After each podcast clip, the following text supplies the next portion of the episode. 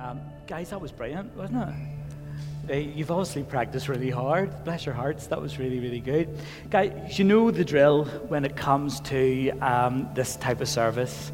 I love to take the child's name, and um, I've done this for years and years over my ministry, and I love to take the child's name, I love to look at the meaning of the name of the child, and I like to preach around it. So this morning we're going to be looking at the name Logan. Now, you probably know this because you chose the name, but Logan actually comes, it's a Scottish surname, and we've got the Logan girls in with us this morning, yeah, and um, it's actually derived from a place in Ayrshire, believe it or not. And it's the surname of a family grouping in that area, but it derives from the Scot, the Scottish, um, the Gaelic for for Lagan, um, which means a hollow. Now, initially that sounds a bit empty, doesn't it? Hollow. But all hollows, in that sense, and the Lagan as we know here, are to be filled with life, to be filled with amazing things. But it does actually mean, the root of it means hollow. But in the Bible, and this is where we always flick back, we look to see what the name means, and then we see if there's anything with relation to it in the Bible. And there's lots in the Bible. In fact, in the book of Isaiah, there are two amazing passages in the book of Isaiah that talk about a hollow. And it brings us into a, a lovely um, understanding of God, a not, not wonderful understanding of God, and the fact that God is a God of great might and great power, and he's an amazing God, he's a God of great strength and all of those things, but he's also a very up-close and personal God. Aren't you glad this morning, church, that you have an up-close personal Saviour? That you've got one who's close, who sticks closer to you than a brother. And this is what these scriptures around this, about the hollow, actually mean. I'm going to read to you, some of you may know this um, passage of scripture quite well. It's Isaiah forty and the verses ten to twelve. We're going to just look at those first, and they'll come up on the screen if you don't have a Bible with you this morning. And it says this: "See, the sovereign Lord comes with power, and he rules with a mighty arm. See, the reward is with him, and his recompense accompanies him." Listen to this lovely wee verse. "He tends the flock like a shepherd. He gathers the lambs in his arms and carries them close to his heart, and gently leads those that are young. Who has measured the waters in the hollow of his hand? Or with the breath of his hand marked off the heavens? Who has held the dust of the earth, and in a basket are weighed on the mountain of the scales, and the hills in a balance?" So can you understand what I'm saying about God? That how he's this amazing God with so much power, where he measures even the waters of this earth in the hollow of his hand. And we know that God doesn't physically have a hand. He is a spirit being. But it shows you how mighty and how powerful he is. He stands on the circumference of the world. He is so powerful and he is so mighty. He's enthroned above the circle of the world. And he can take it all in in his power and might. And yet, he is so up close and personal. He says, "I want to gather you like lambs, that you may be close to my heart." Why does somebody want you to be close to their heart? Because they want you to hear their heartbeat. They want you to know their passion for you. If there was one guy in the Bible I would like to be, it was John the Beloved. Because John the Beloved was the closest one to the Lord Jesus. He was his one. And there's a part of Scripture that talks about how he laid his, his head on Christ's chest in a meal. I'm sure he heard his heartbeat for him. That lovely, up-close, personal relationship that God wants for us. Even though he's the God of all things, high, mighty, so big and so mighty and all of those things, yet he comes close and personal to us. On one of my missionary trips, I was in South Africa in a place called Graskop. And there, there's a place called God's Window. And it's amazing. You stand and you're on this mountainous region and you look across and you see there's a mighty drop, and then you see all these plains for you can see for miles around you. And it's such a beautiful, majestic place. And yet that we know nothing. When God stands and looks over his creation, how mighty it is and wonderful it is and how powerful it is, and he holds it all together, he's created it all, and yet in the midst of all of this, A great, mighty, powerful being. And yet he wants to be up close and personal to you and to me. And you know, in this passage of Scripture, we see as well in Isaiah forty, verses twenty-eight to thirty-one, how he is the everlasting God, the creator of the ends of the earth. But he says this, he will not grow tired or weary. His understanding no one can fathom. But he says this, he will give strength to us who become weary and increase the power of the weak. Even youths grow and tired and weary, and young men will stumble and fall. But those who hope in the Lord will renew their strength. They will soar on wing, wings like eagles. They will run and they will not grow weary. They will walk and they will not be faint. This powerful God desires to share his life with us. To desire to share his life with us in such a way that when we become weary of life, when we become despondent, when we become hollow and empty, that he wants to come and fill us with his presence. That he wants to fill us with good things, amazing things, powerful things that come from him. And I don't know about you, but you know, in this life that we live, I remember back, I was in third year at school when they brought computers in. And for those that know me, even the fact that I'm up here with an iPad, I'm just showing off, because I'm afraid of those things, honestly. Most of my friends in ministry preach from their iPads and write their sermons on their iPad. I'm using a crayon and a bit of paper still, or a chalkboard. I just don't like technology. I remember when they brought the computers into the chemistry suite in our school, the boys' high, I was freaking out, thinking, I was so nervous and thinking, well, you say, I'm going to press a button and I'm going to blow the school up. No joke, seriously. I know I'm laughing about it now, but it took me ages to get a hold of technology. I am not good. I do have a phobia around technology. Ask any of our boys in the desk, and, and Chris has been amazing, and, and Mark's been amazing to me, because I have to throw stuff to them all the time and say, how do you do that? I just don't have no concept of even how half of that works. And yet we were told when we would get all these computers and we would, you know, get our emails on the phone, that it was going to help us.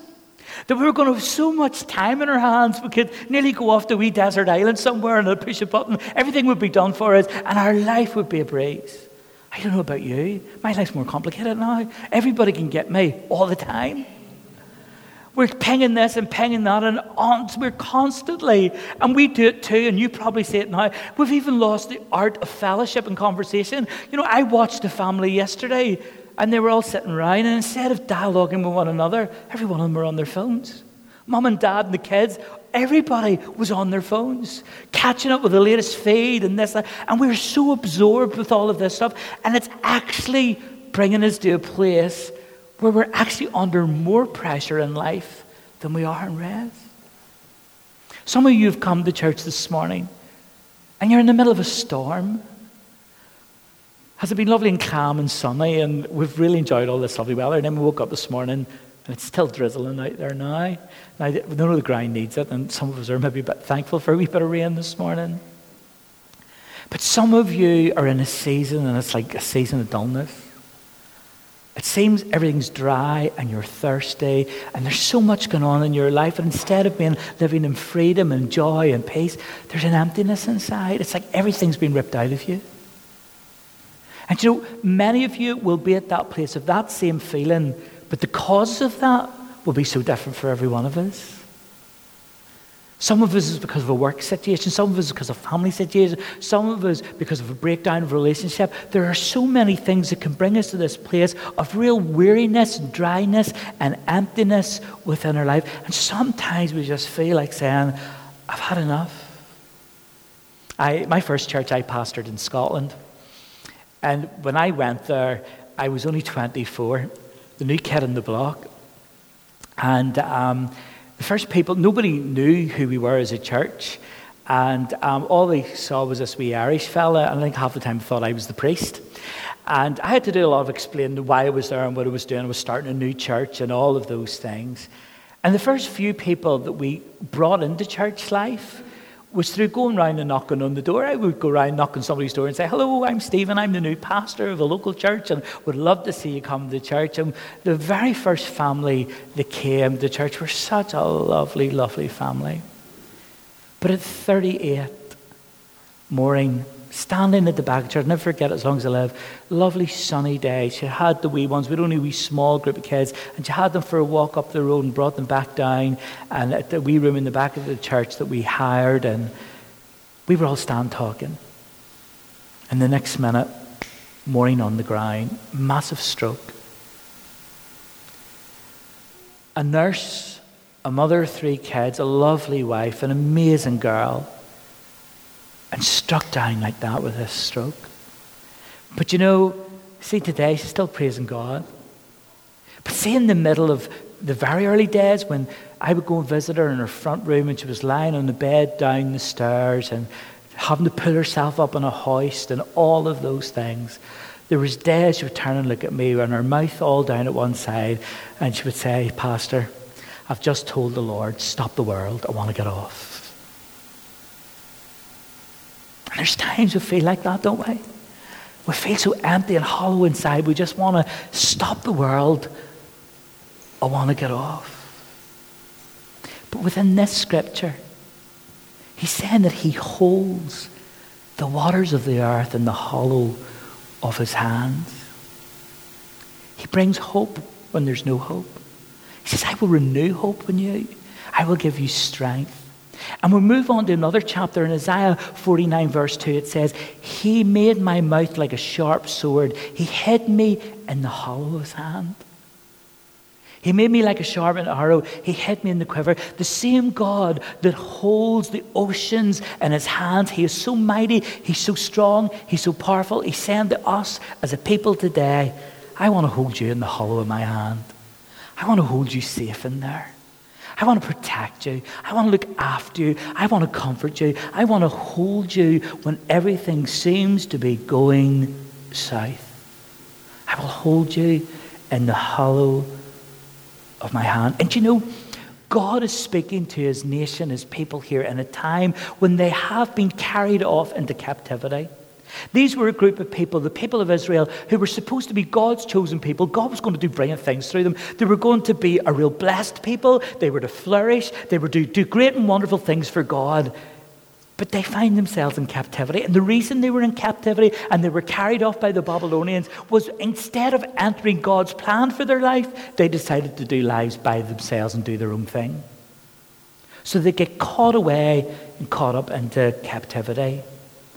But even here, and Isaiah, the first thirty-five chapters of Isaiah, is very much about condemnation of their sin. But here in chapter forty-nine, we see a lovely turning, and God is starting to say to these people, I'm going to give you hope.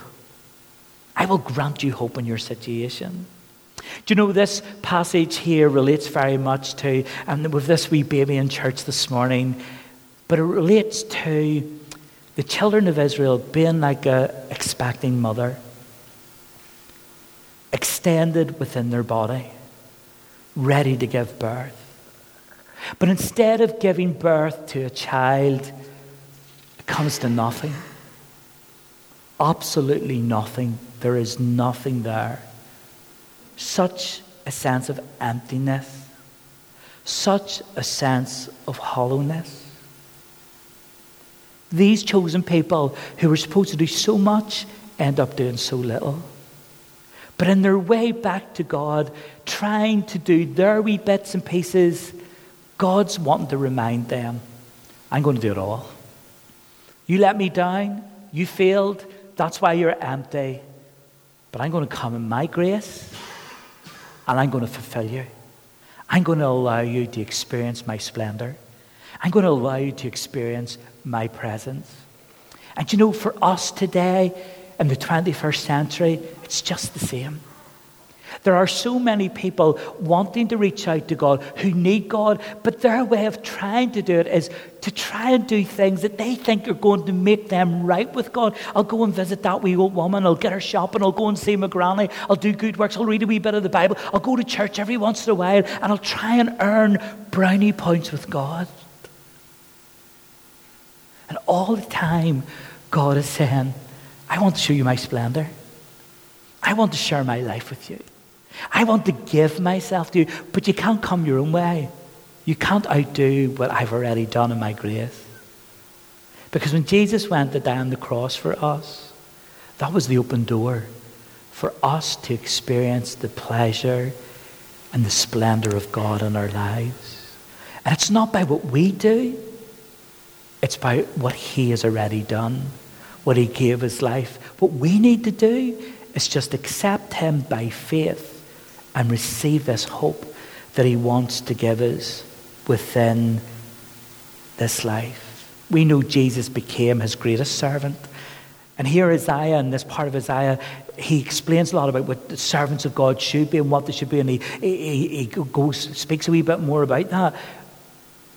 But the greatest servant of all was Jesus Christ, who came to bring us into relationship with God. And you know, his love for us and his desire for us is expressed again about the hollow of his hand. Because we read on in chapter forty-nine, verse sixteen, he says, his love for us is expressed by saying that he has written our names into the very palm of his hand. For those who will come to him, who are empty, who are trodden down, for who have been oppressed, for those that are empty in life, for whatever reason it may be, you just can't get fulfilled. He says, if you come to me, if you're hollow, if you come to me, because I believe within every one of us, there is a God-shaped void. And when we come to him, who died on the cross for us, to remove our sin, that we can come into relationship with him, we can come into that place where we know that our names are written in the very palm of his hand. That hand that wants to cover us, care for us, and look after us. Look at this lovely verse just before verse sixteen. Verse fifteen says this: can a mother forget the baby at her breast and have no compassion on the child she has born? Though she may forget, I will never forget you. It's very rare to hear about a mother rejecting their child, isn't it? Very, very rare. Because the bond between a mother and a child is so amazing. It is so, so strong. But you know, sometimes in life things happen.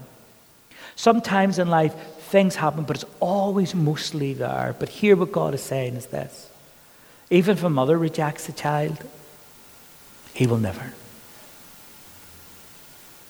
But we can expand in that this morning. No matter what circumstance you have gone through today to lead you to a place of feeling hollow and empty and with nothing to live for inside, whatever brought you to that place, God is saying, as we talked about wee Logan early on, Psalm one thirty-nine, when he was in Michelle's womb, he knew every part of that wee baby.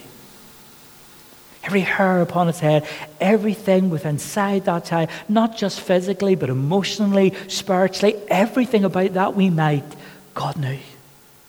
And what he tells us today is this: I will never forget one of my creation. I will always be there for my creation. I love my creation. And if a mother won't forget it, or a mother could forget a child, but I will not forget the child. Many things may bring us to that place of being hollow, but only God can fill that void. I want you to look at a photograph. I came across this during the week. Um, this is a sculpture done by a Romanian man who lives in Switzerland, and it's on the banks of the Geneva Lake. Very poignant, isn't it? Ever feel that way? That you're looking in a hole throughout yourself, and there's just nothing there. This sculpture was sculptured because he lost his wife and he went into isolation, into hibernation. He just wasn't functioning without the love of his wife, and he withdrew from life. But making this helped him to regain a bit of confidence again. But I think that speaks so much of so many people, that today there's the void and they're looking through and they just see emptiness. Sometimes we try to fill that gap. The world is trying to fill it with more technology, more entertainment, doing this, doing that, more holidays, more cars, a bigger house. You know, if we're going to have this in my life and that, I can fill this gap. But the reality of it is, there's only one who can fill that gap. And that is the one who created you. The one who gave you life from the very beginning. He's the one who can fill your emptiness. One gentleman who saw this commented on it by saying this: we may look as if we carry on with our lives as before. We may even have times of joy and happiness. Everything may seem normal, but this emptiness is how we all feel all the time. But we don't need to feel emptiness. We don't need to feel hollow inside. When we can have the one, remember the wee scripture that we talked about at the very beginning in Isaiah forty, who wants to gather us like his lambs, that we can hear his heartbeat. Some of you know recently there we got a puppy. And um, we have a wee family in our lives, and their wee ones call us Papa and Nana, and they're extended family. We're not blood relatives, but we are extended family. And our Zoe was standing in our kitchen the other day, and, and Bowie was up on me, and I'm petting him and talking away to him. And a couple of weeks ago, I was sitting in the living room, and I had him up in my arms like a wee baby, and I'm, I'm cuddling, and I'm playing with the front with him, and talking away to him, and saying how lovely he was, and all the rest of it. And I could hear my voices, my eighteen-year-old son going, and I don't want a dog. I don't want a dog. And this wee thing, and our Zoe said the other day, I don't think I would ever imagine seeing you with an animal and enjoying this animal. This wee thing has won my heart. This love that I have for this wee animal, because I wasn't an animal lover. And I just think this morning, and I know that's nothing compared to what it's like to have our children, although I think our two think their noses are right at the minute.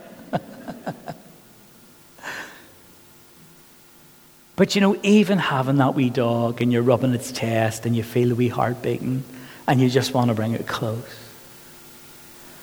And we have a God in heaven who sees us like his lambs, and he says, I want to bring you to my heart that you may hear my heartbeat for you. It's not amazing? God of heaven, this mighty God who created everything, loves us enough to say, I want you to experience my heart, that you would know my heart beating for you and the love that I have. But how do you get to that place?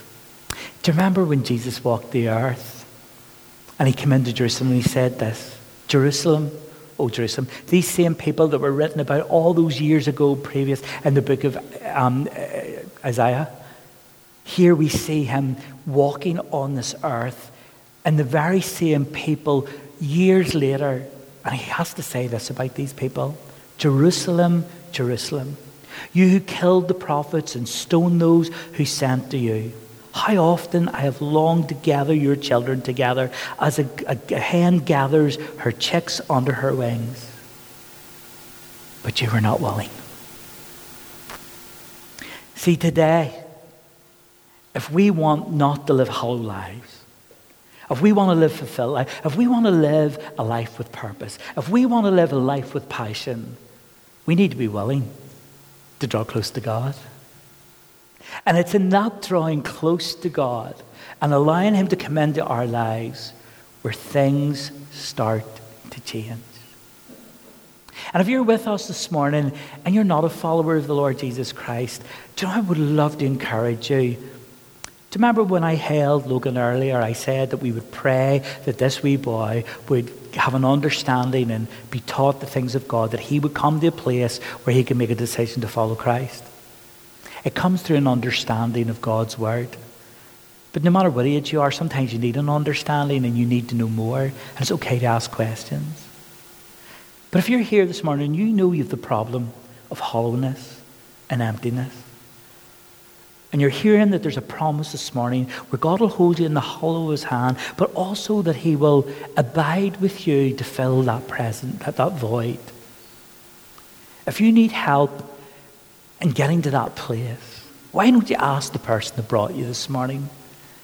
Or why don't you come and speak to me or somebody else in church? We would love to explain that to you. It's very simple. It starts with a prayer inviting him to come into your life. And then you build up relationship with him through reading his word, through praying, through spending time in God's presence. But that fills the void. Now, believer, this morning, and we do pray that you will do that, please do come and ask questions. Start to find out. Read more and find out more about the Lord and how he can fill your life. Now, believers, I know there's some of you sitting here this morning and you're thinking, well, Pastor, I know that, but how come I'm a believer and I'm feeling that way?